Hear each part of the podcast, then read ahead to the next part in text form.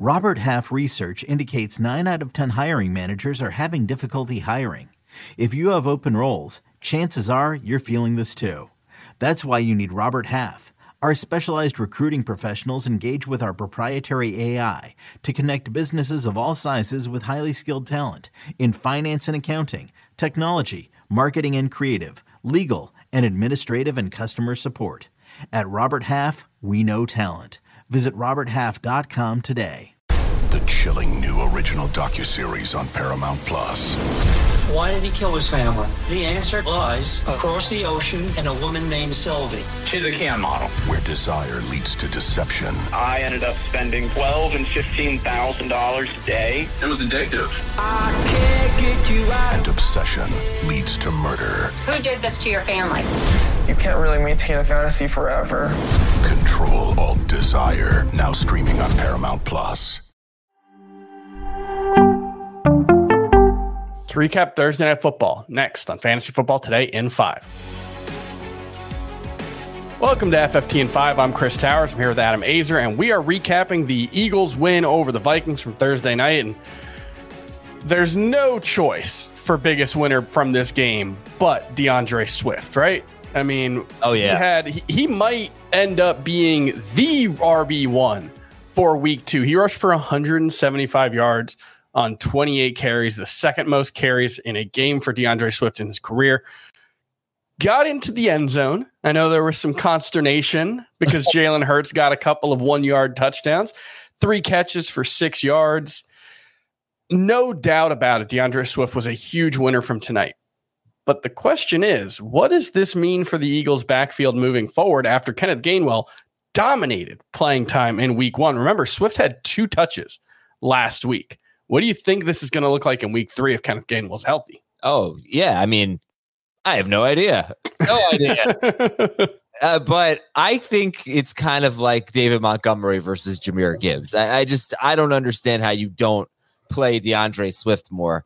And mm-hmm. I saw a lot of stuff. Oh, anyone could have run through those holes. And yeah, honestly, really, yeah, I mean, they, they, were pretty big. They were great. Absolutely. But that's what I loved about D'Andre Swift. He's, mm-hmm. I mean, anyone could run behind this, t- this line. But you saw on that last possession that he had, well, not the second to last, the one where he ended up scoring. His touchdown run was great, and the long run to set up the touchdown before that. That's what Gainwell doesn't do. Mm-hmm. So Swift is the most talented back on that team without question. I think it's possible Rashaad Penny is just not the same player after all the injuries, so he's not a factor.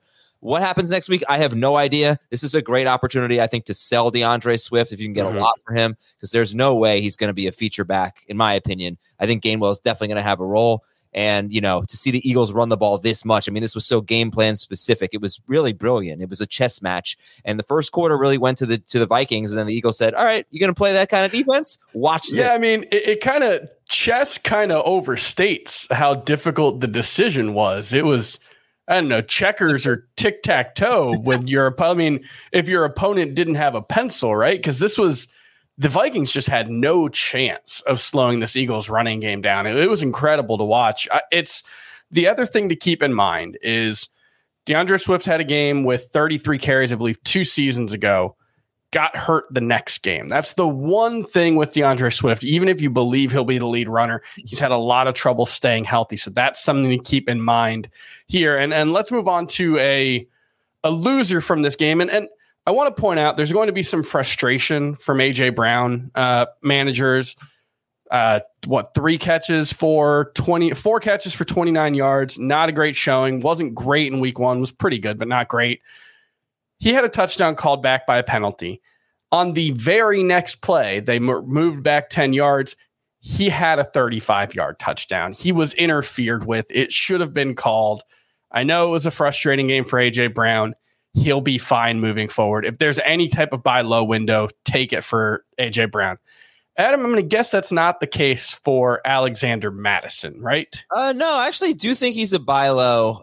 Okay, interesting. I, I figured he was the biggest loser here. He is. Oh, he is. But the biggest the, to read to me the reason why he's the biggest loser is because that second fumble. Mm-hmm. Uh, I'm a little worried. Didn't show up in the box score. It did not show up in the box score, but he did fumble on a play that ended up being negated by a penalty if he doesn't, this is what I said on Twitter on X. If he doesn't lose the job, it's Twitter. yeah, it's it's a great buy low. The schedule is going to get a lot easier. I really think Mhm. the Eagles are kind of like the Niners. They're so good up front that you just don't start running backs against them unless they're studs. Um, so the Chargers are next. Yeah, they've been pretty bad against the run the last couple of years. Bears, like you've got some good matchups coming up. As long as he doesn't lose the job, I think he's going to be the RB two that you wanted him to be. But we know, like we know, he's not a special running back. We know Mhm. exactly what Mattison is. So this bad game doesn't surprise me. It's like Dameon Pierce last week against the Ravens. I just don't. I didn't expect a lot. I nervously started Mattison. Mhm. I, I would say buy low, but the second fumble really does freak me out a little bit. I just don't think Ty Chandler is taking his job. So I think there's an opportunity for a buy super low on Mattison. Yeah, the good news is Ty Chandler didn't replace. I mean, it was very late in the game that second fumble, but he didn't replace him on the ensuing plays. So I think that's the good sign. Did, I think. Yeah, he, he's the fullback. We know we know his role. Um, Right. Want to move on before we go talk about some injuries from Thursday. And I said week one was the week of the surprise injury. Well, week two is shaping up to be the week of the surprise injury too, because Puka Nacua missed Thursday's practice with an oblique injury. DeAndre Hopkins, Austin Ekeler, Aaron Jones, and Christian Watson have also all not practiced as of Thursday. This is a, a week where we're really going to have to keep an eye on those Friday reports. We're going to have a, an FFT and five on Sunday morning with all the latest for you, and just stay tuned. But the one guy I want to talk about, Jerry Jeudy, upgraded to a full participant in practice. We expect him to be the Broncos wide receiver one. I assume we're getting him back in our lineups, but I wanted to ask some start sit questions. Would you start Jerry Jeudy or a 49ers wide receiver in week two? I would start both of the 49ers over Jeudy. Okay. What about Chris Godwin? Yes, in full PPR, I would start Godwin, and half or not, I'd start Jeudy. Okay, that helps me a lot because I've got Deebo ranked 18th, Brandon Aiyuk 19th, and Chris Godwin 20th. So no higher than 21st for Jerry Jeudy for me uh, at the wide receiver position in week two. Thank you very much for your help, Adam.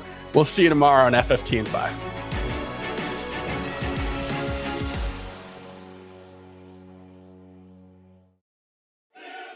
Now relive the best moments of the UEFA Champions League 24 7. The UEFA Champions League channel is a new 24 hour streaming channel serving non stop goals, highlights, and full match replays from the world's most prestigious club competition.